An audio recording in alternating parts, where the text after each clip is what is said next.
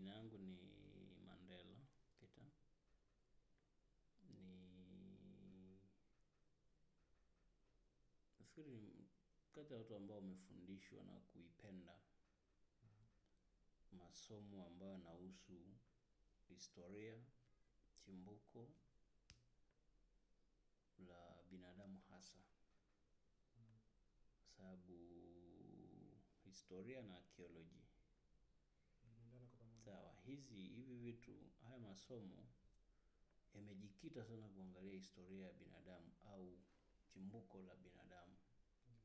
Lakini pia kuna masomo mengine ambazo zina ambayo yana dili na mambo ya kale, lakini sio binadamu peke yake.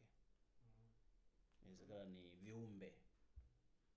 Utaenda kwenye sayansi ambayo ni inaitwa natural history au paleontology au paleoanthropology. Hawa wote wanaangalia kwamba nini asili ya maisha hapa duniani. Sasa wote wanategemeana, lakini kila mmoja ana ana ukomo wake. Kwa mfano archaeology haiwezi kuzungumza asili ya binadamu kwa zaidi ya miaka milioni tatu iliyopita. Ah, miaka milioni tatu. Milioni tatu ndo mwisho. Historia inaongelea historia ya binadamu, lakini haiwezi sana kwenda zaidi ya miaka elfu tano iliyopita. Kwa hiyo hii ni elfu tano ile ni milioni tatu. Kwa sababu gani? Historia haiwezi kwenda zaidi ya miaka milioni miaka elfu tano kwa sababu historia inaangalia vitu ambavyo vimeandikwa. Binadamu aliyeishi huko alikuwa anaandika nini? Huo ndo ushahidi ambao inautumia. Wakati mwingine inatumia vile ambavyo havijaandikwa lakini vinasimuliwa. Mm? Watu wanasimuliana story ilikuwaje hivyo, ambao haiwezi kuzidi haiwezi kufika hata miaka elfu tano. Kwa historia inaanza na uandishi ulipoanza. ulipoanza pale kuja huku, watu wameandika nini, lakini maisha ya binadamu hayajaanzia hapo Mm. kipindi yaani uandishaji unaanza. Mm. Ilikuwa miaka mingi kabla hata ya keeping records au writing. Sasa archaeology inaanzia pale historia inapokoma miaka elfu tano Mm. inaenda mbele mpaka miaka milioni tatu Mm. Mm. Sababu yenyewe haitegemei ushahidi wa maandishi, ila inategemea vitu ambavyo vinapatikana kwenye ardhi ambavyo ni vya zamani, binadamu walivitumia wakaviacha. Sawa, ina tunasema ni binadamu pase kwa sababu inaangalia hasa upande wa culture, utamaduni. Na utamaduni ni kile kile kitendo kwamba binadamu anaanza kutengeneza vitu. Huo ndo utamaduni. Anatengeneza zana za kazi. Kwa hiyo hicho ndo kitu ambacho kinamtofautisha binadamu na mnyama mwingine yoyote, sababu wanyama wengine wanaishi na kwenye- wanategemea biology, ni kwamba mazingira yaani wao biology hahitaji kutengeneza zana ili aishi. Ah. Sawa, hiyo ndo tofauti. Sasa ushahidi, sababu haya mambo yanapatikana kwenye ground. Sawa, kila kitu leo ukifanya jambo ukipoteza au ukitupa, huwa haiendi kwingine, zina zinafukiwa. Baadaye zinafukuliwa, kwa sababu kuna natural forces. Sijui ni ni nini kwa Kiswahili ambavyo vipo, mmomonyoko wa ardhi, mafuriko, sijui hivi vitu vyote huwa vinahamisha vitu kutoka sehemu moja mpaka sehemu nyingine. Sasa pale vinavyoweka ndo tunaitaga ni sites. Kwa kama ukisikiaga Gorge ni sehemu ambapo ina ina vitu vya kale, kwamba hiki kitu kimetengenezwa na binadamu na hakijatengenezwa na nature. Sasa ukishaona kwamba hiki kitu kimetengenezwa na binadamu, hiyo ndo evidence, ushahidi wa, wa wanasayansi, wataalamu wa arkeolojia wanasema huu ni mkono wa binadamu, kwa hiyo huu ni utamaduni. Sasa kwa nini walitengeneza zana? Mm. Unaangalia zana hii, zana ilikuwa ni kwa ajili gani? Leo hii tume, yani sisi ni watu wa kutegemea zana. Nafikiri hilo unalijua vizuri sana. Kila kitu tunategemea zana. Sasa hiyo historia ya zana inaenda mpaka milioni tatu. Hakuna sehemu ambayo imepatikana zaidi ya milioni tatu pointi tano kwamba binadamu waliokuwepo kipindi hicho walikuwa wanatumia zana. Sasa hapo ndio maana archaeology ina pause hapo. Sasa kabla ya kutengeneza zana, binadamu si alikuwepo? Binadamu alikuwepo. Yes, kabla ya kutengeneza zana ambaye binadamu wa kwanza alikuwa anaitwa Homo habilis, Mm. ndio wanasayansi wote wanakubaliana naye kwamba huyu ndo alikuwa binadamu wa kwanza kutengeneza, Na ushahidi upo. na ushahidi upo tena, upo hapa Tanzania, Olduvai Gorge. Mm. Sasa huyu ndo binadamu wa kwanza kutengeneza zana, lakini kuna kuna masalia sijui vinaitwa visukuku au kwa Kiingereza fossils. Yaani hii mifupa ni ya binadamu Mhm. au ni ya mnyama ambaye anafanana na binadamu. Mm. Una umri gani? Kwa sababu swala la umri ni muhimu sana unapojadili mambo ya zamani, Mm. kwamba ina umri gani, miaka milioni moja, miaka laki tano, miaka elfu ngapi? Mm. Hilo ni swali muhimu sana ambalo wanasayansi wa kiolojia wanalijibu Na wanapima umri. na wanapima umri, Mm. Na bahati nzuri tangu mwaka 1949 Mm.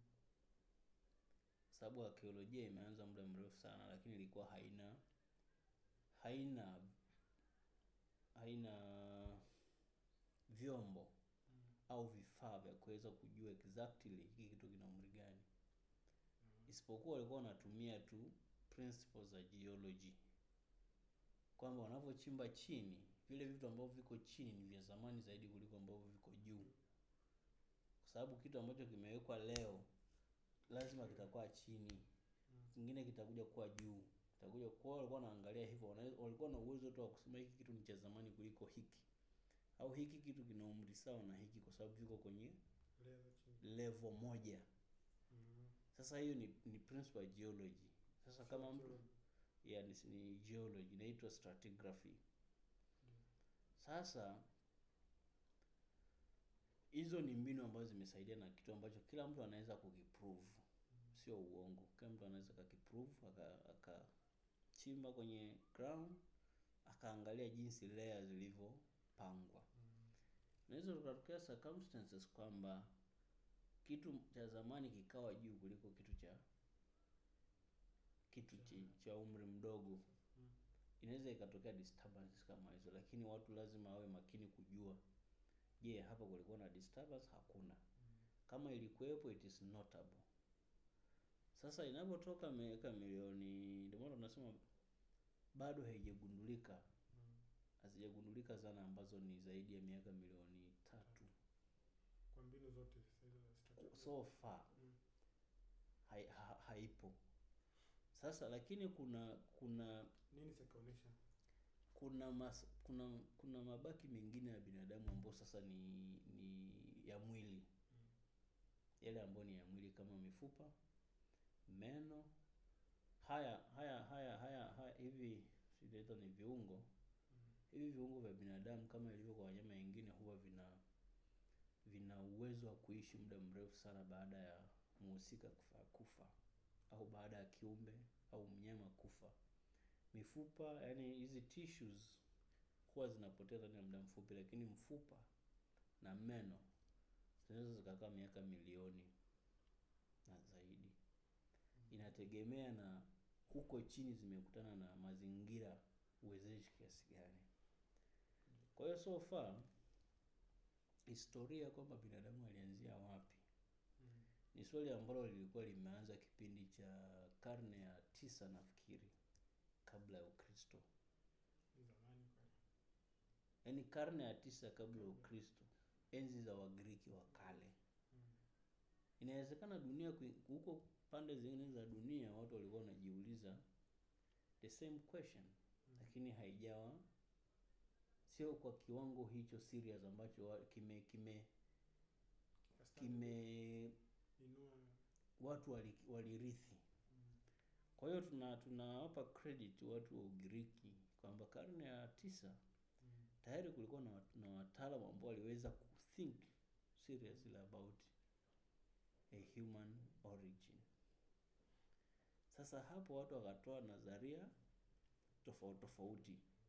Ah binadamu bwana tulikuwa hivi kuna kipindi lakini imani ilikuwepo. Mm. imani pia ilikuwepo ambayo watu walikuwa Kwani wanajua hmm? kabla ya Ukristo. Imani ilikuwepo. watu walikuwa wanaamini nini? Walikuwa wanaamini kwamba kuna kitu ambacho ambacho sasa hivi unaweza kaita ni mungu. Mm, kuna kitu kikuu. Sawa hiyo sayansi inatambua hilo na inaheshimu. Mm, kwa sababu hai- haijulikani kilianzaje. Mm. kuna kuna maelezo yake lakini huwezi kusema haya maelezo ndo yako sahihi kuliko mengine. Lakini swala la msingi baada ya watu kupata kupata hilo wazo la kujiuliza sisi tulitoka wapi? Sasa ndo zikaanza kutolewa maelezo. Wengine wakasema tumeumbwa wengine wakasema hapana tumetokana na kitu fulani. Kwa kila mtu anatoa mtazamo wake. Sasa ikaja hiyo mitazamo. Mm, ilivyofika karne ya tano karne ya tano. Kabla ya Kristo. Baada ya ukristo. Mm, ukristo sasa umekuja umezaliwa kitu kinachoitwa ukristo. Ambayo imechukua ile imani ya mungu ikachukua kwamba hiki hakuna kitu ambacho kinaweza kukipinga. Hiki haya ndo maelezo. Kwa hiyo kuanzia karne ya nane pale kabla ukristo mpaka karne ya ya tano. Mm. watu walikuwa wanajiuliza tu watu walikuwa wanatafuta majibu. Eh, kila mtu majibu. Hiyo ndo sayansi. Sasa ilivyofika karne ya tano wa ukristo ukawa hau- hau- haukufurahishwa na wale watu ambao walikuwa wanatafuta majibu mengine tofauti na uumbaji. Watu watu wakaaminishwa kwamba asili ya viumbe Mm, pamoja na binadamu ni wameumbwa na mwenyezi mungu. Mm. kwa hiyo ni ajenda ya dini. Hiyo ndo ajenda ya ukristo. Kwamba sasa ni swala la kuamini kwa sababu kwenye dini huhitaji kusema ngoja niithibitishe Mm, unahitaji tu kuamini full stop. Sasa sayansi ikafa. Mm, kwa hicho kipindi ikawa kinaitwa zama za giza au dark age. Ukristo dini ilivyokuwa dini ilivyokuwa imeshika hatamu ikazuia mambo yote ambayo unaweza kujiuliza masuala ya kisayansi. Mm, hasa inayohusu chimbuko la viumbe pamoja na binadamu. Kwa hiyo kwa miaka mingi wanasayansi waka wakakaa kimya. Lakini watu bado wanayo maswali lakini hawawezi kwenda kwenda mtaani kutafuta ushahidi. Mm, kwa sababu wakionekana ni kosa kubwa sana la kufuru ambalo watu waliadhibiwa nalo. Na kipindi hicho dini au ukristo ulikuwa umeshika hatamu mbili ya kidini na ya kisiasa ama uongozi. Kwa hiyo watu wa dini ndio viongozi. Kwa hiyo wakisema hiki ni sheria ni sheria.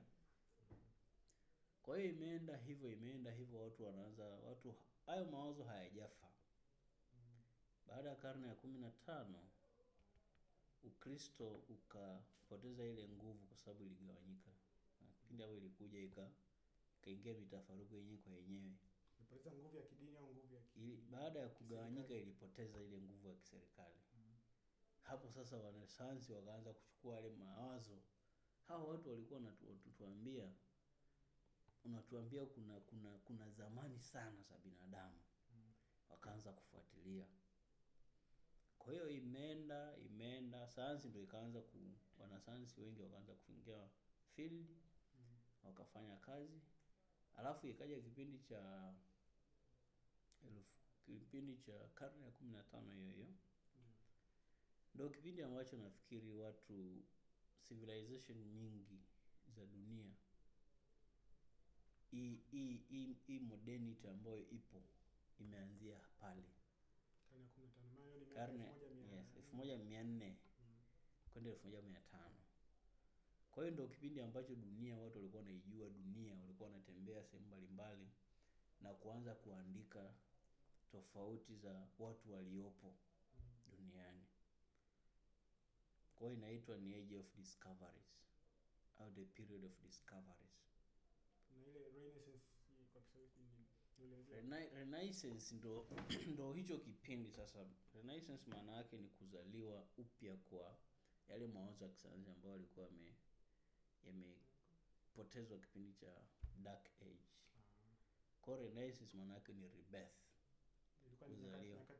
karne ya kumi na tano baada ya kufa kile kipindi ambacho ukristo uli kwa hiyo karne ya kumi na tano mpaka karne ya kumi na sita sasa baada watu wanaanza kupata ushahidi kutoka sehemu nyingi za mbalimbali za dunia Mm. kwamba kwanza ilianzia kama binadamu wa sasa hivi mbona mbona mbona kwanza kuna tofauti Mm. Tofauti. ukienda ukienda Europe ukienda Asia ukienda Afrika binadamu wapo, ukiwaangalia ni binadamu lakini mbona wametofautiana kujiuliza. Kwa hiyo ni baadhi ya vitu ambavyo vilichangia sana watu waingie wajue na tayari kwa sababu kulikuwa na swala la watu waliumbwa Mm. hivi mungu aliumba tu akamwaga watu awa weupe awa weusi awa wekundu Ah. eh, watu wakawa wakaona wakawa wanatamani kupata majibu kwa hiyo sasa sayansi ikawa ina kuwa kwa hiyo watu wakawa wako free kwa hiyo mwaka hadi mwaka Mm. Watu walikuwa wanatoka upande wa kuamini kuja upande wa sayansi ambao tayari walikuwa wanaona uthibitisho kwa hiyo idadi ya watu ilikuwa ina, inageuza wanaondoka katika kuamini kwenda kwenye sayansi Maana dini ni dini haitoi haiulizi. Mm. dini haitoi haitoi majibu zaidi ya kusema tu iko hivyo lakini wale watu wakienda field wanaenda vitu ambavyo vinaonekana bwana huu mfupa. Mnauona tunauona. Wa nini? Wa mnyama. Mnyama gani? Wa mjusi. Unaita dinosaur. Hawa wanyama wako wapi sasa hivi? Hawapatikani. Wanaanza walianza kupima. Wakagundua kwamba wanyama waliishi mara ya mwisho duniani miaka 65 milioni. Na wanavyopima hizo tarehe ni uhakika. yes ni uhakika. Ni, ni, ni absolute. absolute. Ni absolute Havina era. era era zipo lakini era inaweza ikawa ni miaka mia Ah, hizo era zipo na ziko tolerable okay. zipo kwa sababu ni issue za chemicals na issue za physics Okay. kwa hiyo huwa zimekuwa very exact au absolute Mm. kwa hiyo ikisema miaka milioni sitini na tano unaweza ukatoa miaka kadhaa Mm. lakini inabaki kwamba hiki sasa watu wanakuja na zana za mawe. Hii ni zana? Yes hii ni zana. Mm. kwa nini tunasema ni zana na sio kitu ambacho kimetengenezwa na mungu au nature? Unachukua mawe mengine mtu linganisha ya mawe. Jiwe ambalo limetengenezwa na binadamu na jiwe ambalo limevunjika lenyewe kuna tofauti. Mm. sasa watu wakajua kweli hili halina swali. Hili limetengenezwa na binadamu. Ina umri gani? Miaka milioni kadhaa. Sasa watu ndio wakawa wanajiuliza. Watu wanasayansi wengine kwa mfano mfaransa mmoja nalikuwa anaitwa georges cuvier alikuwa anakusanya hivyo vitu. Lakini yeye mwenye Masalia au yes alikuwa anakusanya masalia zana Mm. na alikuta mifupa ya binadamu uh, ambayo imechanganyika na mifupa ya wanyama wengine ambao hawapo hawakuwepo walishatoweka duniani. Hapo ni karne ya kumi na hapo ina, inaenda karne ya kumi na nane. Mm. karne ya kumi na nane. Sasa imefika karne ya kumi na nane hao hao watu wanaanza wanazidi kukusanya tu. Kuna wasa, kuna wasayansi wengine wana wanadili na na viumbe hasa vile ambavyo viko hai. Mm. kiumbe gani kimete, kikoje kina muonekano gani kinafanana na nini. Hivyo vitu vilikuwepo. Sasa watu wanakusanya hizi taarifa. Wanakusanya hizi taarifa sasa wazo la evolution ndo likaanza kuonekana kwamba kuna chimbuko kuna kuishi kuna kubadilika na kuna kupotea mambo yote hayo dini hayo hayo mambo ya dini hap- hapo dini Mm.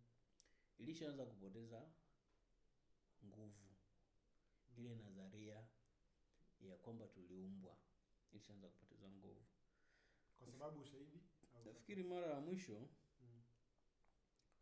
Mara ya mwisho kwa sababu hivi vitu vilikuwa vinaenda miaka milioni iliyopita.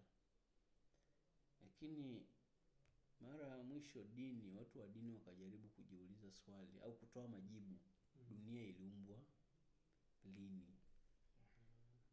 Kuna watu wali, kuna kuna askofu mmoja anaitwa James Asher.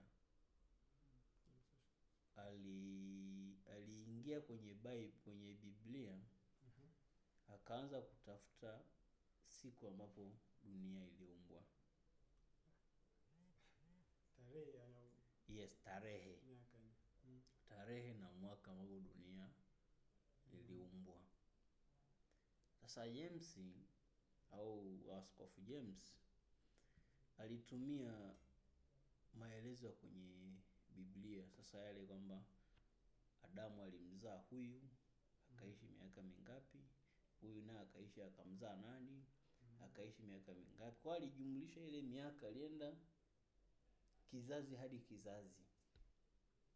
Jumlisha anajumlisha anarudi nyuma. Mm. baadaye akaja anajibu kwamba dunia iliumbwa miaka elfu nne na nne kabla ya ukristo. Miaka elfu nne. Na nne. Elfu nne na nne. Kabla ya ukristo. Kwanzia Adamu. Yes kuanzia adamu. Mm. kwa hiyo ilikuwa ni jibu zuri sana. Ndicho watu wame, walikuwa wanataka kutoka kwa sababu ni swali linahitaji majibu. Ni lini? Mm. kona akaingia akatumia utaalamu wake akaja na hilo jibu ambalo mpaka sasa hivi bado tunalitumia sayansi inarifaa kwamba okay watu wa dini walituambia miaka elfu nne Na nne. Kwa sababu ni juzi tu karne ya kumi na sita ukijumlisha na hii miaka maanake unapata miaka elfu sita kasoro. Kwa hiyo dunia nzima ina miaka elfu sita. Yaani sio kwamba yes. mwanadamu ni dunia Ni dunia. nzima. ina miaka elfu Sita. Sasa mbona kuna vitu ambavyo ni zaidi ya mamilioni kwa nini kuna vitu ambavyo ni miaka milioni sitini na tano Mm. kwa nini kuna vitu ambavyo ni miaka milioni mia tatu na vimepimwa hiyo na, miaka na, na imepimwa. na sio kwamba kuna vifaa vimekosea au nini. Hapana yani ni yani watu wamekubaliana kwamba there is no question kwamba hiki hizi- hivi vipo. njia ya kupima yes sasa ikaja hicho kitu. Kwa hiyo tunatumia majibu ya hawa watu wa dini lakini tunaenda kuangalia ushahidi uliopo. Sasa kipindi cha baada ya hapo watu walianza kuongezeka. Sasa swali lilikuja lile la kukuta mifupa ya binadamu na wanyama ambao walishatoweka hawapo tena kwenye uso wa dunia. Sasa watu wana, wanayaleta eh, watu wanaleta hiyo hiyo hiyo hiyo sasa watu wengine wakabaki kutoamini kwamba "Ah, inawezekana huyu amechanganya mwenyewe Mm. Ni vitu ambavyo vilipatana tofauti tofauti Mm. lakini mtu anasema sasa mwaka elfu moja mia nane hamsini na nane kuna pango moja lipo Uingereza. Ambapo lilikutwa lina lina masalia ya mifupa na mifupa ya wanyama wengine ambao hawapo, mifupa ya binadamu na mifupa ya wanyama. Sasa ilibidi kamiti kamati ya utafiti iende. Kwamba bwana mtolo Mm. wewe ulifanya hiyo kazi mwenyewe. Sasa ngoja tuende tukafanye wote. Ili tuondoe ile kwamba ina- ule wasiwasi kwamba inawezekana vitu havipo Mm. sasa watu yes, ikaenda jopo la watu kama saba Mm. sababu watu wanataka kuprove ili waiambie dunia kwamba hiki kitu ni kweli kwa hiyo wakaenda wakafika kwenye pango wakachimba wakagundua waka bahati nzuri yeah. ni naita ni hii limestones ni nini kwa kiswahili? Matumbawe sijui. Matumbawe na feel limestones. Haya hii miamba ya. Sasa kwa sababu ni ya muda mrefu kulikuwa na layers ambazo zinakuja juu zinafunika vitu ambavyo viko chini. Kwa hiyo ilikuwa ni sealed. Wanaakiolojia wanasema ilikuwa ni sealed context hauwezi ukasema kwamba huyu mtu alienda kijanja kijanja akaweka kitu hapana. Kwa hiyo watu walianza kuangalia jinsi inavyopanguliwa lea ya juu kwenda chini. Kwa hatua hatua. Baadaye ikafika level ambao wamekutana na hii mifu, mifupa ambayo imechanganyika ya binadamu na na wanyama.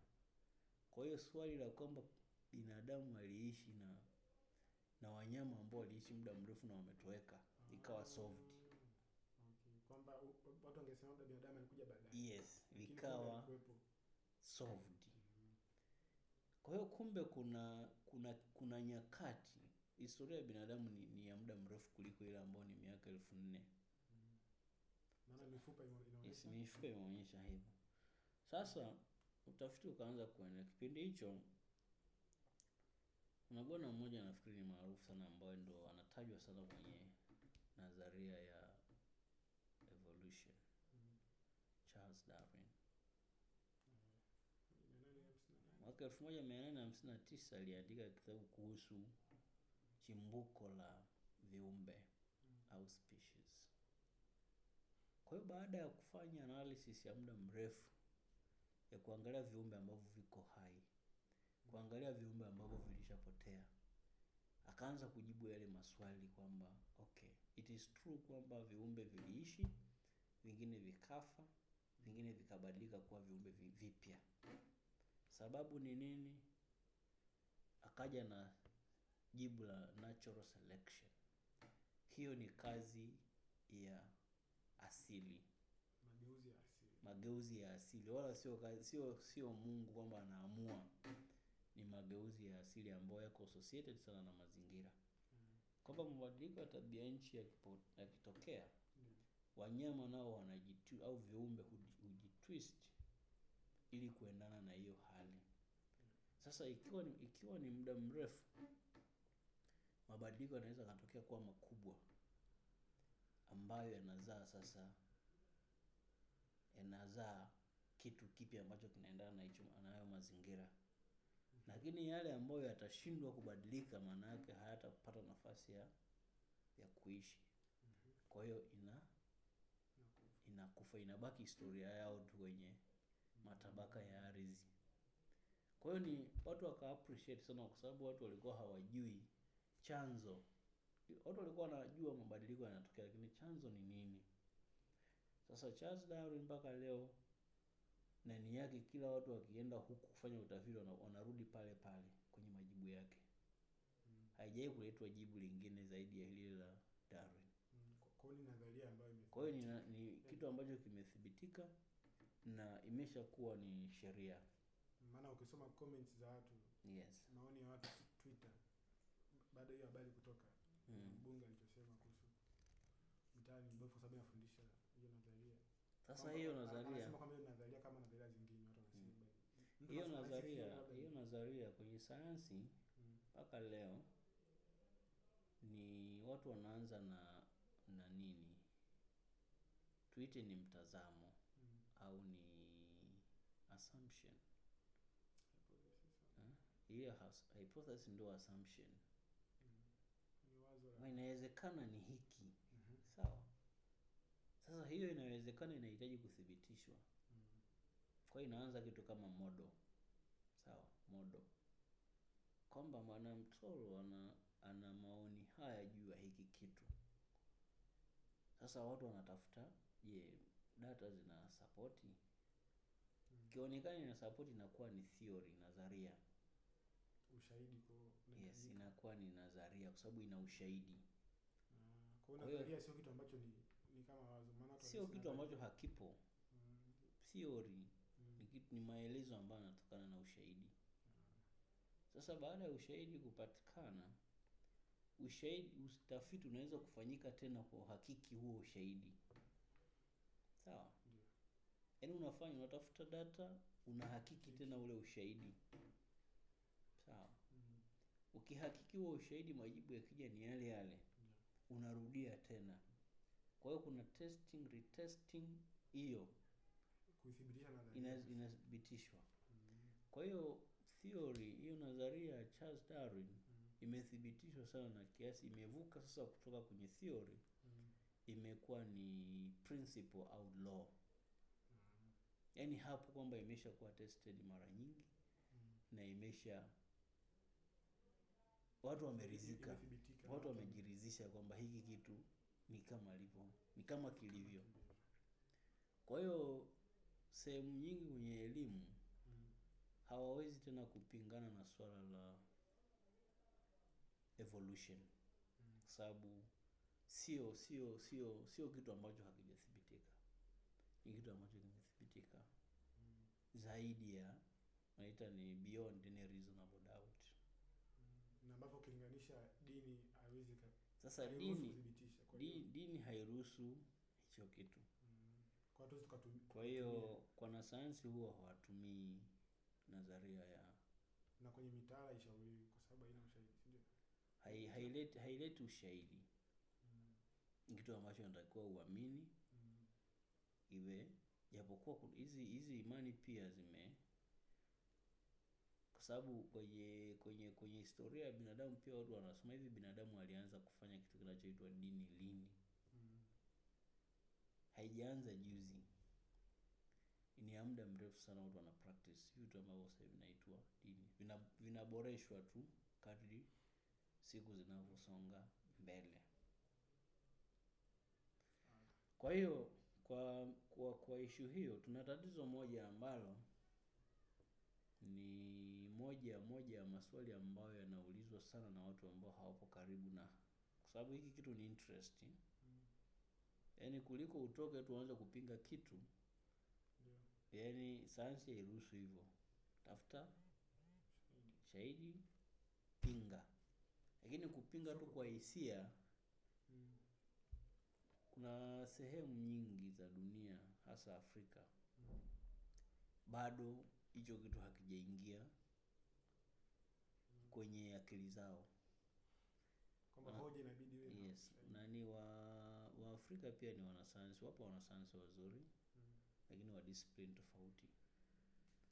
Lakini it is very surprising kwamba kwamba mtu tu anaweza kutumia dini kupinga evolution. Hatumii sayansi na anatumia dini kupinga. Hmm? kwa hiyo hai yani ni, ni tatizo ambalo lipo upande huu wa dunia course unajua level ya sayansi iliyopo upande kwetu lakini suala la chimbuko ni kitu ambacho kilikuwa hakihitaji kuwa na kwamba ni maalum kwa nani fulani kitu ambacho kilikuwa kila mtu ajue kila mtu angalau apende kukijua na akifuatilie ilitakiwa iwe hivyo Ndio maana inafundishwa sasa. yes. sasa sasa tofauti ya huku watu wana kwani kwanza mambo ya zamani yanatusaidia nini? Hmm? Eh, ili tukijua. Lakini watu wana, wanajua maana ya mambo ya zamani kwenye maisha ya sasa mm, na maisha ya baadaye. Na na ndio maana inafundishwa hakuna nchi ambayo haifundishi historia ya kwao. Mm, lakini huku kwetu watu "Ah, hivi ni kwa yana faida gani? Mbona hayaongezi kipato? Mbona hayaongezi unaona kwani tusifundishwe tu mambo ya kufuza hela au ku- kufuga hivi na hivi. Kila kitu kinahitaji historia. Ili ujue mlikotoka mlipo na wapi mnaelekea. Nini mtarajie? Sasa huku bahati mbaya hata watu walo- kama amesoma labda amesoma kitu kingine labda kilimo. Mpaka ngazi hata ya uzamivu. Huyo ni mtafiti. Lakini swali kama hili naye anajiuliza kama mtu ambaye hajaenda shule. Ikikweli kitu kweli kipo. Sasa mwanasayansi anauliza hivyo swali kwa njia ya kawaida kabisa kwa kutumia imani. Hatumii sayansi. Sasa hii sayansi sisi ambao tunaisoma kuna watu wengi ambao walikuwa na hizo doubts. Unakuta mtu ni mchungaji alikuwa anaamini kabisa kwamba mungu ndio chanzo cha kila kitu. Dunia ilivyo iliumbwa na mungu wala haijawahi kubadilika. Lakini kadri ilivyokuwa anapata huu ushahidi baadaye akasema hapana nimesalimu amri nimege ngoja nami nianze kufanya hii kazi. Kwa hiyo akawa ni mwandishi mzuri na akawa ni mgunduzi mzuri. Kwa hiyo akaondokana na ile mambo sasa hao ni watu ambao yani wana nafikiri ni watu ambao ni exceptional. Kwamba kitu kikikudisturb ingia kutafuta majibu. Na uzuri wa sayansi haikulazimishi kuamini ila inakwambia okay, kuna ushahidi yenyewe inatumia ushahidi. Hata ukitaka kila mtu kwa hiyo tafuta ushahidi ukiukosa sema mm. kitu hakipo. Mm. lakini ukipata usiseme hiki kitu haki- sasa hii nini kwa hiyo tuna hilo tatizo na tunakutana nalo sana lakini ma comments kama za mbunge ninaamini na nina uhakika haiwezi kubadilisha chochote kwenye kwenye sayansi ya asili ya binadamu na viumbe. Na kwenye taaluma na kwenye taaluma. haiwezi kwa sababu ni kwanza tu ame ameiongea. Mm. sawa. Ameingilia kitu ambacho kweli mi nimeona kwamba hajui hana hana maarifa ya kutosha kuhusu asili. Sasa linavyokuja swala la tumeshakubaliana kwamba binadamu walikuwa binadamu na viumbe wengine wapo hapa duniani kwa miaka mingi. Na imetokea mabadiliko kwa hatua moja mpaka nyingine. Sasa kuna mtu mmoja anaitwa Carolus Linnaeus. Ni mwanasayansi natural historian no, ni naturalist. Au ni biologist. Yeye ndiye alikujaga na kitu kinachoitwa Mm. Carolus Linnaeus alikujaga na kitu kinachoitwa viumbe hai ni nini, akapanga makundi ya viumbe hai. Sasa nakuja kwenye ile, kwa nini tunahusishwa sana na sokwe? Maana wengine wanasema ni nyani eh? Mm. Kwa nini? Sasa alikuja na na makundi ya viumbe hai.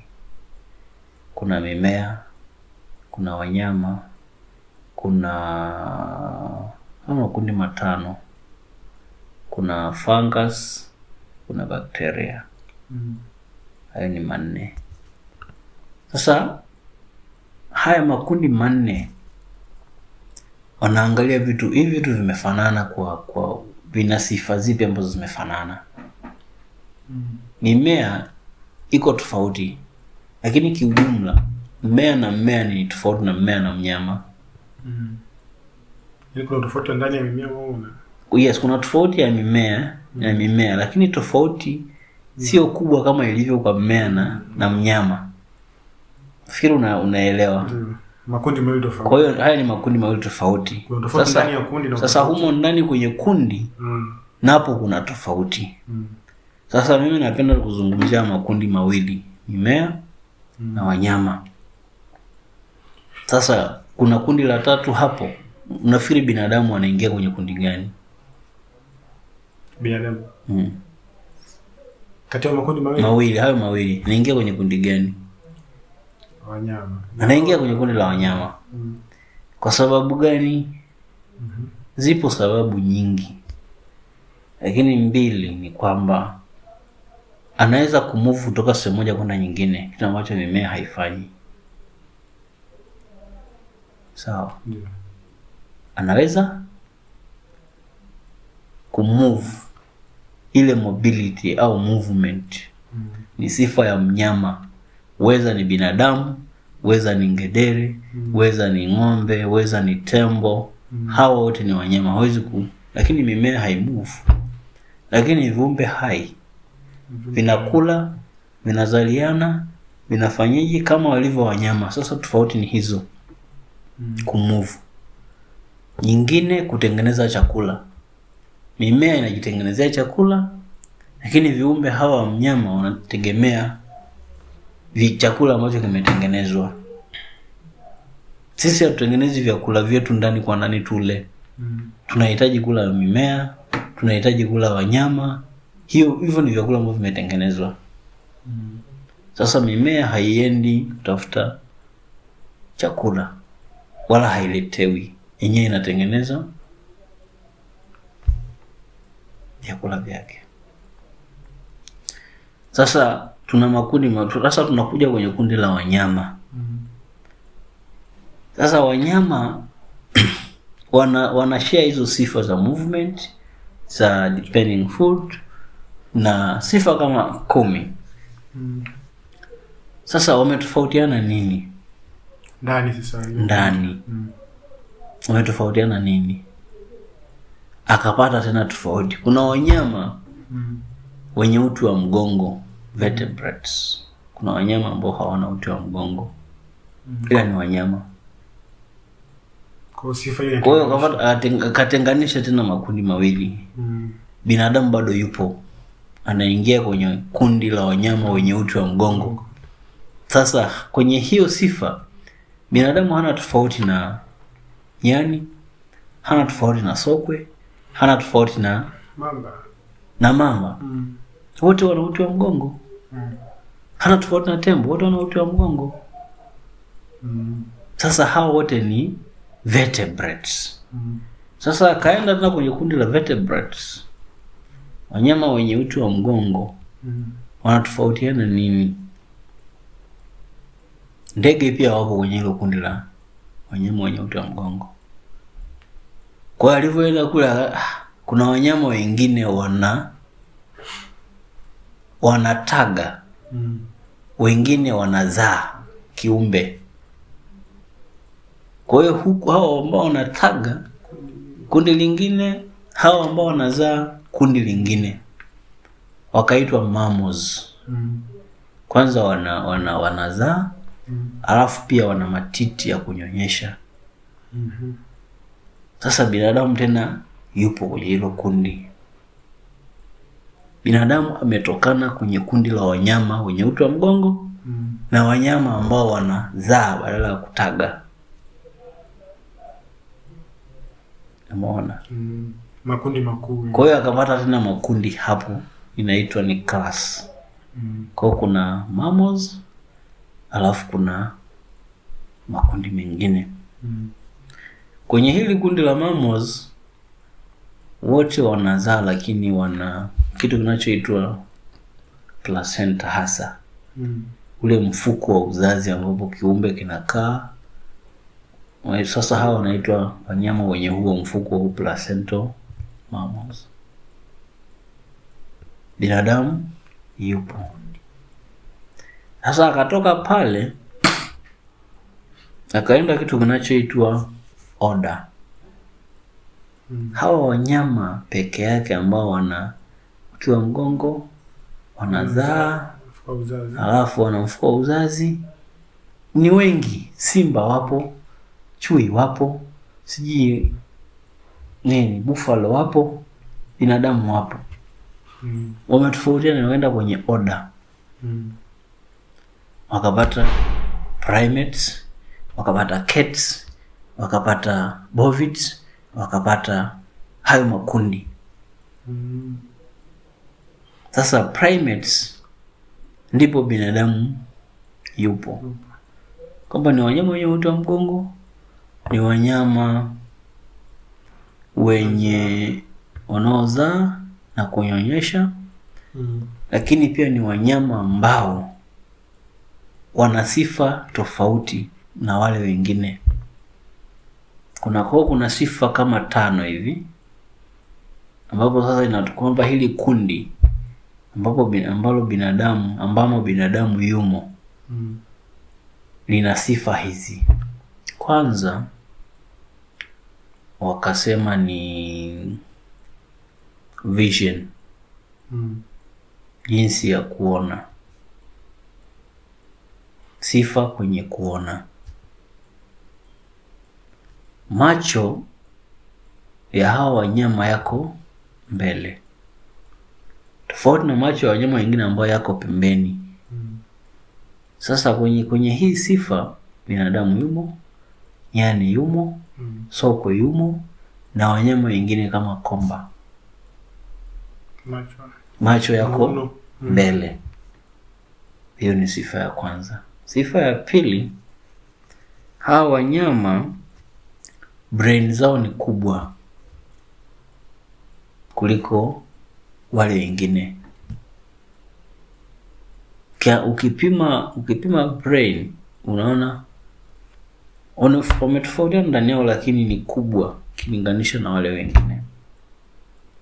Alafu nyingine tatu, hawa wanyama wana uwezo wa ku, yani mikono yao na miguu Mhm. ina flexibility fulani ya kushika vitu. Mm.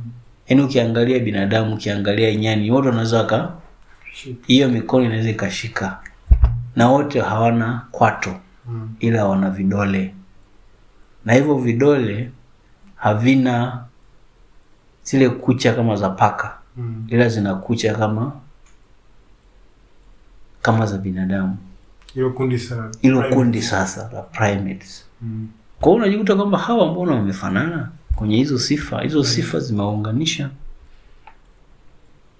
Kwa hiyo wote wana macho ambayo yako mbele, alafu wote wana mikono ambayo ina inaweza kushika na ku, kucheza, Mm. lakini pia wana uwezo wa kukaa miili yao ilikuwa inaangalia juu Mm. Kama ambavyo tunafanya. Wanyama wengi hawawezi kukaa hivyo kwamba wanachia yani, lakini primates wote wana uwezo huo. Mm. Wametofautiana tu kwamba kuna mmoja ambaye anaweza yuko vizuri kwenye hilo eneo, lakini wengine wana uwezo wa kufanya hivyo. Inaitwa ni erect posture. Mm. Kwa hiyo kusema binadamu kutokana na nyani ni kosa. Nakuja huko sasa. Kwa nini wanasema wametokana na nyani? Ndio hapo sasa, primate wote hawa ni primate Mm. sawa? Mm. hawa wote ni primate. Sasa nani ametokana na nani? Hilo swali ungejibuje? Anyway, ngoja tuende tumalize story. Mm. Sasa Mm. nakupa huo mtazamo kwamba kuna kitu ambacho hukubaliani na Carolus Linnaeus hapo. Ndio. Kuna kitu ambacho hukubaliani naye Hapana. eh? Anavyoyagawa haya makundi ni kitu ambacho haki hakionekani. Ni sifa. Yes, anaangalia sifa. Huyu anazo, anazo. Huyu ana, hana. Mm. Unamtoa kwenye kundi. Sasa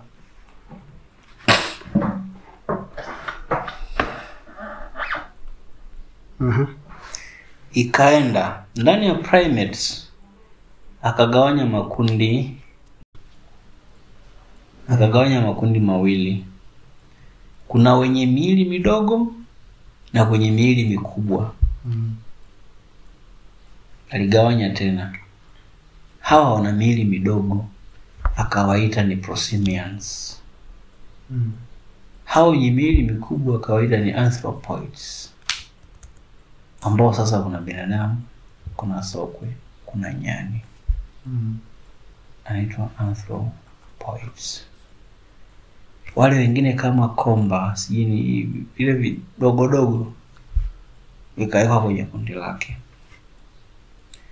Baadaye akaja kuangalia, okay, yes, kuna nyani, kuna sokwe, kuna binadamu. nyani wako aina nyingi sana usione tu jina ni nyani lakini wako jamii jamii nyingi Mm.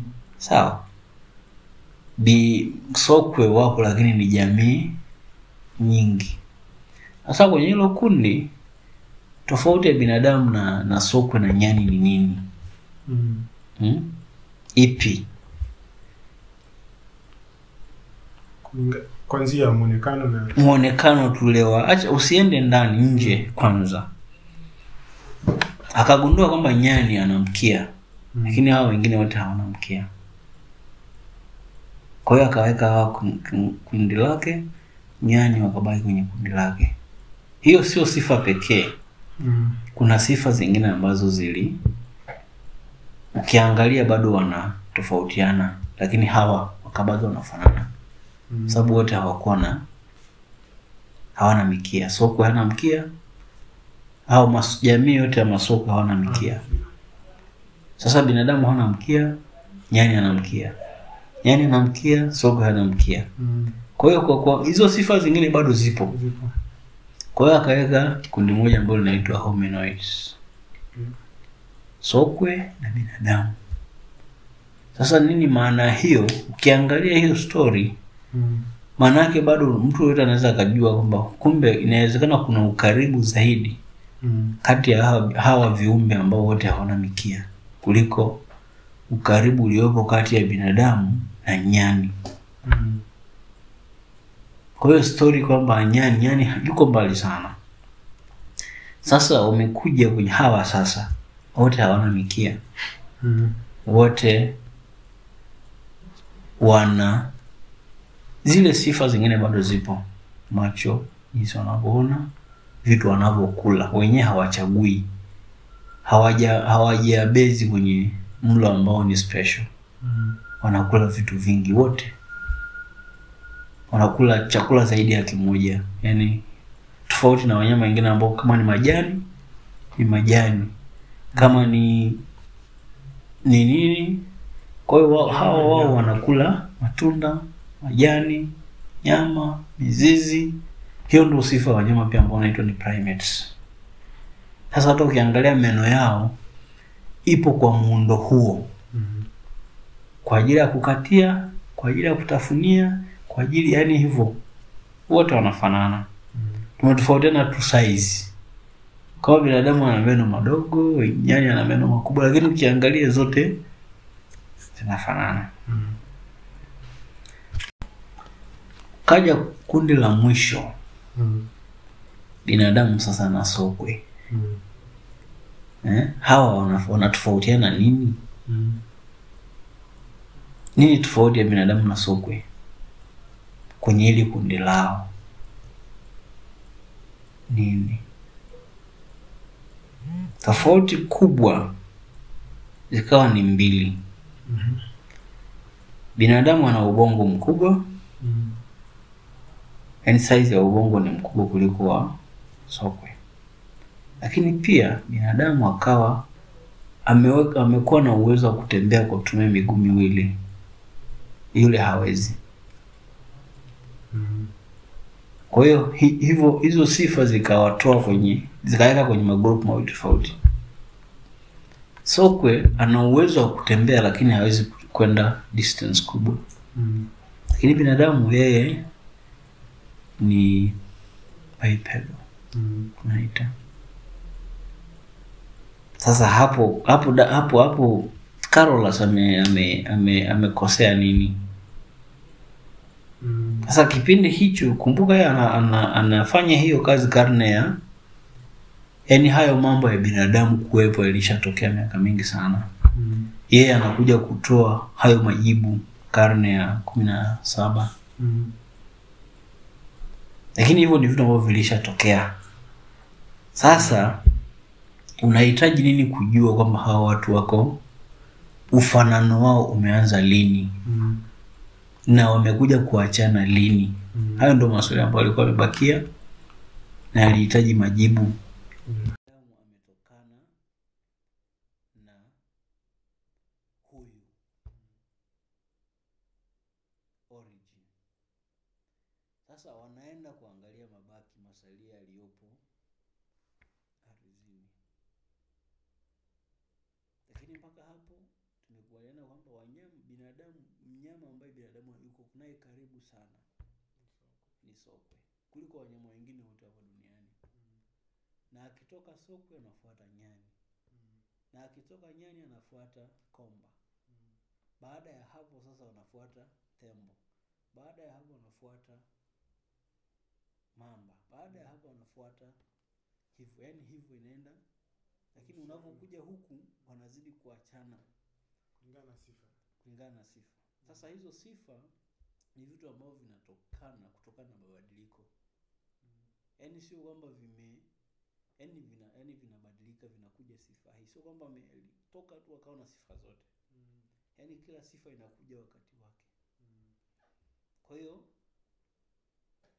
inaenda hivyo sasa ni kwa sababu ni sayansi ya karne ya kumi na saba Mm. ni kitu ambacho kimetokea huko sasa tunapataje ushahidi wa kujua huko nyuma nini kilikuwa kimejiri. Wanaanza kutafuta sasa huko chini vile yale masalia ambayo yapo yanasoma ina ufananoje kwa hiyo ikagundulika kwamba mifupa ambayo ina sifa za binadamu Mm. mifupa ambayo ina sifa za binadamu so far hakuna mfupa ambao umezidi miaka milioni nane Mm. haujapatikana lakini mifupa ya sokwe Mhm. ipo mpaka miaka milioni ishiri na tatu kwao wao walikuwepo ilikuwaje sasa? yaani wao walikuwepo tangu miaka milioni ishiri na tatu ila binadamu ni miaka milioni nane binadamu hakuna hakuna sehemu yote ya mwili wake ambayo inazidi miaka milioni nane Mm. kwa hapo Mm. sawa. Lakini miaka ishirini na tatu wakati soko anatokea milioni ishirini na tatu ishiri na tatu Mm. nyani alikuwepo tangu miaka milioni hamsini na zaidi Mm. kwa hiyo inaonyesha nini kwamba unavyozidi kwenda kule Mm.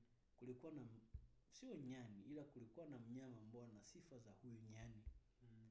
ambaye ndio amezaa nyani wa leo Mm. akazaa sokwe wa leo Mm. akazaa baadaye mabadiliko akatokea mpaka ikaja binadamu akatokea Mm. Kwa hapo ni swala mbunge.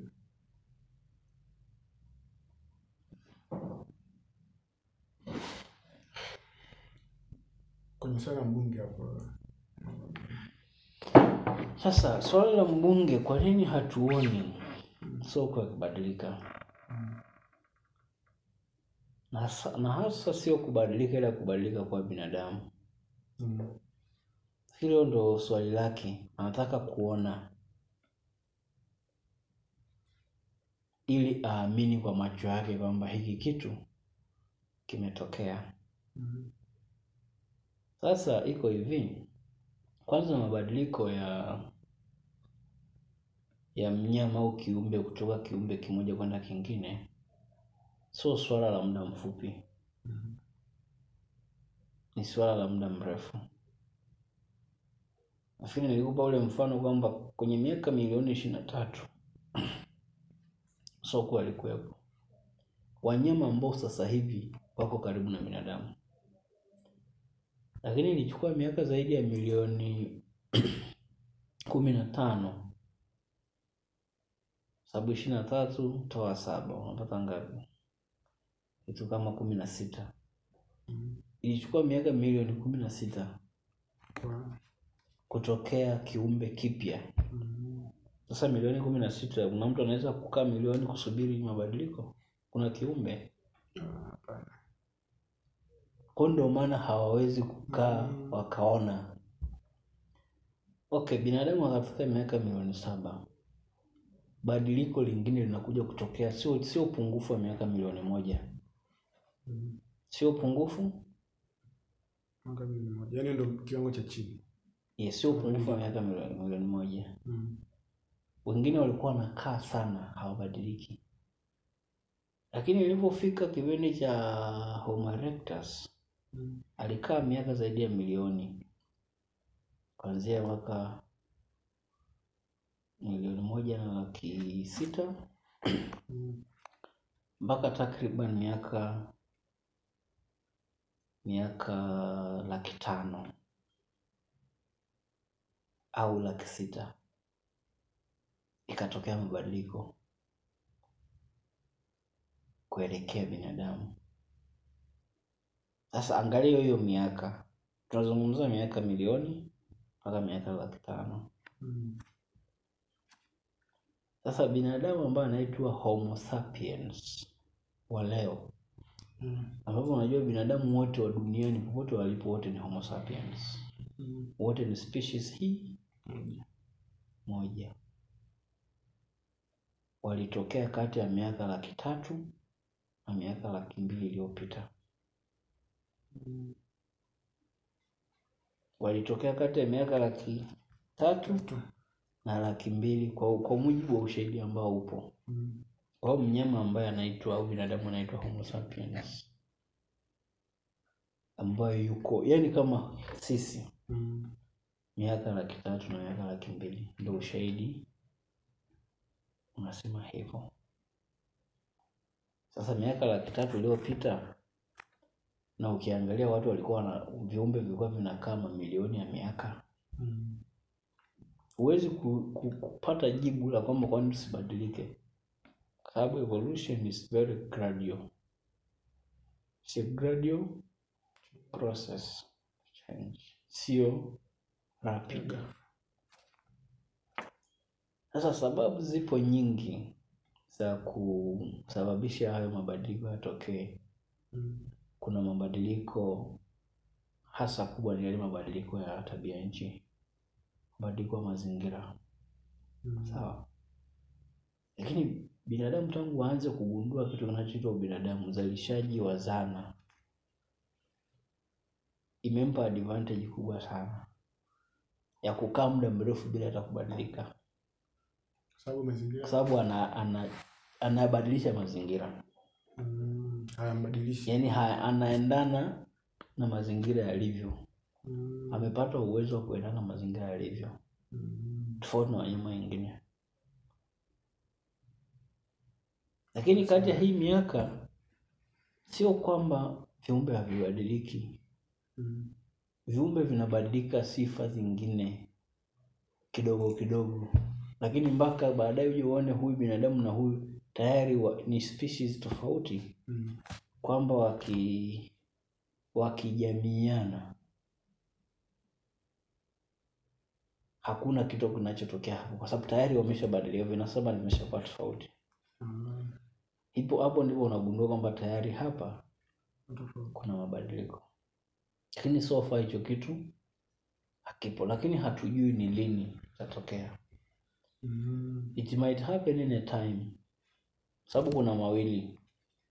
Kwa utukutu wa binadamu ulivyo sasa hivi, inawezekana akawa ni binada, akawa ni kiumbe aidha abadilike kwa haraka kuliko wengine au aresist change kuliko wanyama wengine Mm. kwa sababu ya maendeleo ya kiutamaduni. Teknolojia kidogo. Hiyo hiyo ndo, te, ndo teknolojia hiyo. Mm. Kwa hiyo teknolojia inaweza ikamfanya binadamu aidha Mm. abadilike kwa haraka au akachelewa kubadilika. Hayo mawili. Mm. Kwa hiyo sasa tunazungumza miaka laki tatu. Ukiangalia watu wengine walikuwa wanakaa mpaka miaka laki tano milioni, viumbe vingine mpaka kubadilika, unagundua kwamba hili sio jambo ambalo linatokea overnight, Mm. kama ambavyo mheshimiwa mbunge anatamani kuona, anatamani kuona pia sokwe. anatamani kuona pia sokwe wanaendaje. Mm. Lakini unasikiaga suku ni kati ya wanyama ambao wako hatarini kutoweka. Mm. Ni kwamba tu watu sio kwamba wanatoweka kwa sababu gani. Mhm. Kutoweka maana yake ni kupotea. Sio kwamba wanawindwa sijui. Zipo sababu nyingi, Mm. kwa hiyo wanashindwa, unaelekea kushindwa kuhimili haya mazingira. Kwa hiyo it is either wanaweza kupotea au wanaweza kubadilika. Mm. Sasa wale watu ambao wako karibu, kwa sababu hiyo ni discipline nyingine, sio ya kwetu, Mm. ambao wanasoma wanadili na sokwe, ukienda kutafuta taarifa kwao, watakwambia jinsi sokwe wanavyobadilika, sio wale sokwe ambao tunawaita sokwe. wawebaki. Wamebaki kuwa sokwe, lakini wana yapo mabadiliko. Na nimeona pia article ya. Sasa binadamu the same, Mm. na we mwenyewe unaweza kujua kwamba najua binadamu wa leo na binadamu wa miaka elfu mbili iliyopita Mm. hawawezi, wote ni binadamu, lakini hawawezi, kuna utofauti mkubwa sana. Mm. Yes, kuna kuna tofauti hapo imeingia. Hmm? Mm. Unaweza kuimagine mtu ambaye alikuwa anaweza kutembea Mwanza mpaka Dar es Salaam kwa mguu. Mm. Hmm? Yeah. Hizo. Si hizo vitu ambavyo vipo. Mm. Sasa mtu ambaye anatembea Mwanza mpaka Dar es Salaam kwa mguu, Mm. huo ni mfano tu wa kawaida, sababu watu walikuwa wanafanya hivyo, lakini sasa hivi ha, hii miili haiwezi. Mm. kwao tumebaki tu ni homo sapiens, lakini Mm. in a real sense kuna mabadiliko madogo madogo yanaendelea katika, katika jamii au katika population ya binadamu. Na ukitaka kuprove uangalia hata usiende miaka elfu mbili nenda tu mpaka miaka mia mbili iliyopita ulinganishe, mbona hawa watu walikuwa kama vile wako fiti kuliko Mm. hawa. Sasa teknolojia inaweza kumfanya mtu abweteke, Mm. na kama kama mtu hahitaji kutembea kutoka Mwanza mpaka Dar es Salaam, ila anapanda ndege au anapanda gari, mwili nao uta ile kazi ambayo ilikuwa inafanya hakuna tena hiyo kazi. Mm. Kwa hiyo ita, ita adjust kuwa mwili wa binadamu ambaye hahitaji kutembea huo umbali mrefu Mm. kama yeye, ila anahitaji tu kukaa kwenye kitu, alafu anasafirishwa anaenda. Sasa hapo utaona kwamba hatuko sawa. Sasa imagine ongeza miaka mingine laki moja huko mbele, Mm. nafikiri utapata kitu gani? Mm. Yaani jaribu kuongeza tu miaka, kwa sababu kipindi hicho tutakuwa hatupo, mimi sitakuwepo, wewe hautakuwepo, mbunge hatakuwepo, lakini miaka hiyo tunaweza tunaweza kawa inasimuliwa kitu kingine. Mm. Kwa hiyo for sure tunachoweza si kusema Mm. hili jambo halijasimama, na kuna mtazamo mmoja wa of course ni wa kidini au wa kiimani Mm. kwamba kuna siku kuna siku moja itatokea kiama kwa ajili ya watu wote, ndio mwisho wa dunia. Nafikiri nafikiri una uko aware na hicho kitu. mm. Sasa si hatutaki kuamini sana, Mm. sababu kwa nini haijatokea miaka laki mbili iliyopita? Kwa nini haijatokea miaka laki tano iliyopita? Mm. Kwa nini itokee hapa katikati? Mm. Kuna nini? Kwa hiyo hatuamini kwamba kuna siku kabla hayo mabadiliko hayajatokea, basi ikatokea siku ya kiama, watu wote ikawa ndo ndo mwisho. Sasa tuamini hicho kitu, Mm. lakini tunaamini kwamba jinsi tunavyo na mabadiliko yanavyozidi kutokea mazingira, ambao ndo kitu fakta kubwa ya mabadiliko ya viumbe, Mm. tutarajie mabadiliko mengine, na sio kwamba kweli bila, kwa sababu haya mabadiliko sio lazima yatoke kwamba yamezaliwa kiumbe kingine kipya kabisa. Mm. Kuna mabadiliko ambayo yanatokea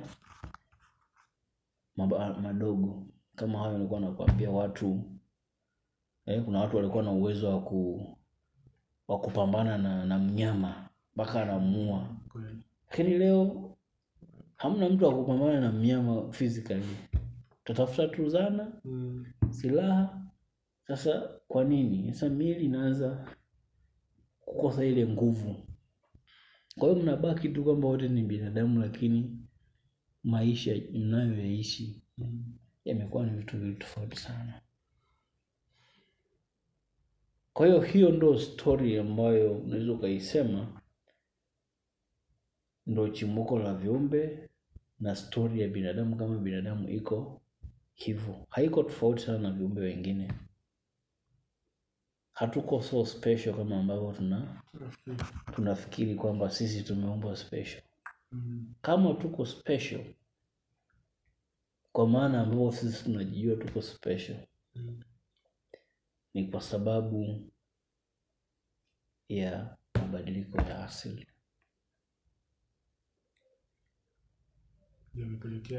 Ndio amepelekea haya yote, lakini ukweli ni kwamba ukirudi nyuma utakuta sehemu binadamu na sokwe walikuwa ni familia. familia moja au parents, same parents. kundi Yes, ukienda nyuma zaidi utakutana kwamba nyani walikuwa na yaani yule ambaye alikuja alikuja kuwa sokwe akawa binadamu.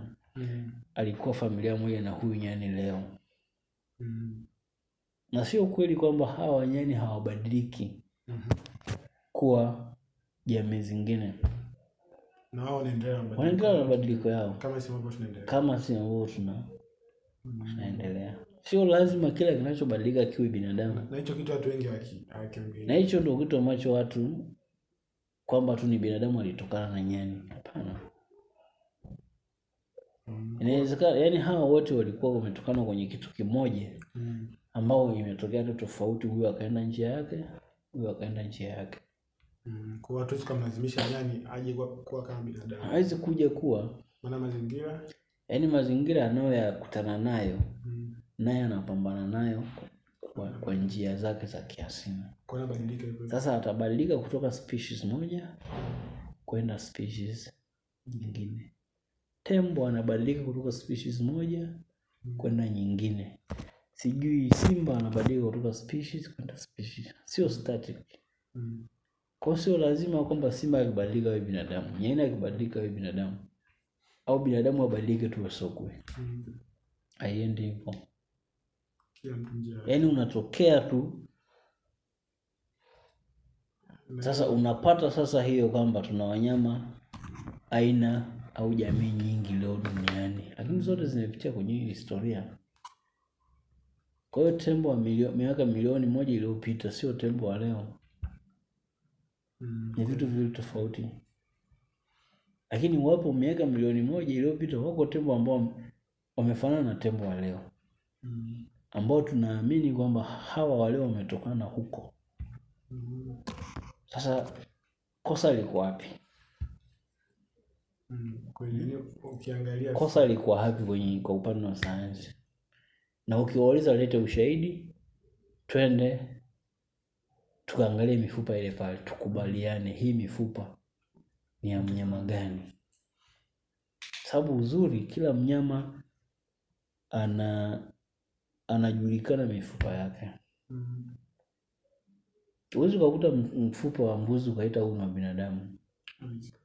Huwezi ukakuta na mfupa wa nyati Mm. ukasema huu ni wa ng'ombe, hata kama ni kipande tu kidogo hata kama ni kipande. mm. Kwa hiyo watu wameshaangalia hii hii ya sasa hivi, imeshasomwa na imeshapimwa.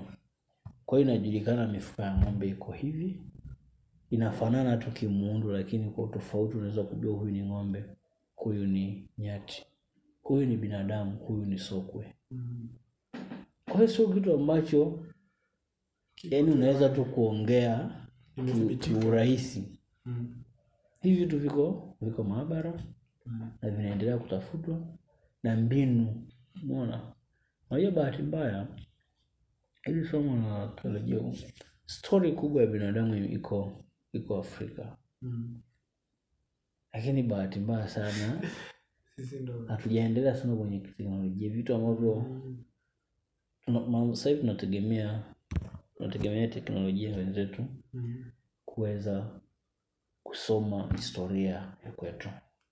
Mm. kwa hiyo sisi hatujafika hiyo level. Inaamini siku moja tutakwenda kufika. Mm. maana maeneo mengi yako kwetu yani, yani ile historia ndefu ipo huku. Yaani ukiona hiyo mabara yote yako mangapi? Saba au nane unaona leo mabara yalivyo. Yana wanyama yana watu. Sio ukweli kwamba ni ile siku yanatokea tu yalikuwepo na watu. Mm. kuna asili kwamba zilianzia hapa baadaye wakaanza kuhama kwenda kwenda huko kwingine.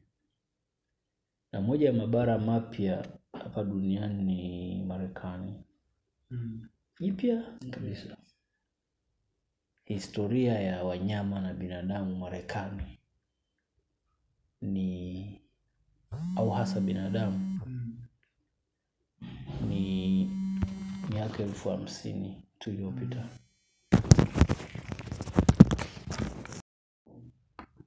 Walitokea inaaminika kwamba bara la zamani zaidi ni afrika hasa kwa, wanyama aina ya primates.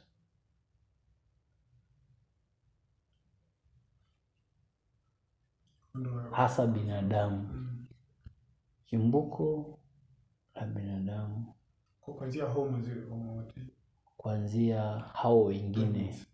Kuanzia wale wa miaka milioni saba. Mpaka homo. Mm. ni hapa ilipofika kipindi cha homo erectus huyo ndo alikuwa binadamu wa kwanza kuhama nje ya afrika. Kwa sababu amepatikana ulaya amepatikana bara la asia. Lakini chimbuko ni huko. Kwa hiyo huko sasa wa, wale wa ulaya wa asia wale wa afrika sasa wako kwenye mazingira tofauti. Baadaye anatokea wanaanza mabadiliko yanatokea anakuwa species mbili tofauti.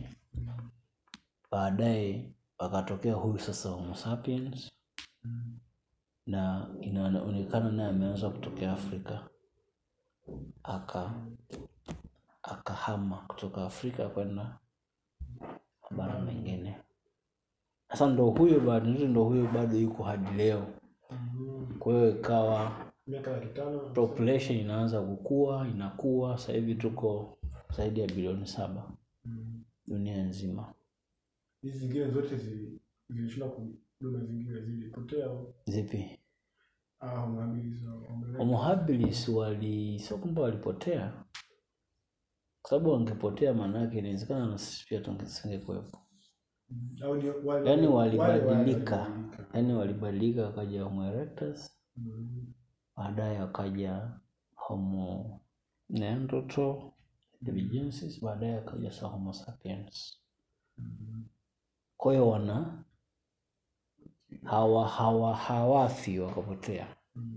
Ila wanabadilika. Sasa homo sapiens hatujui kama mwisho wake ni kubadilika kuwa homo kitu kingine Au au wafe tu wapotee na hata huyu Yuval Yuval Mm, Harari, kuna hata wameandika homo homo deus homo deus mm.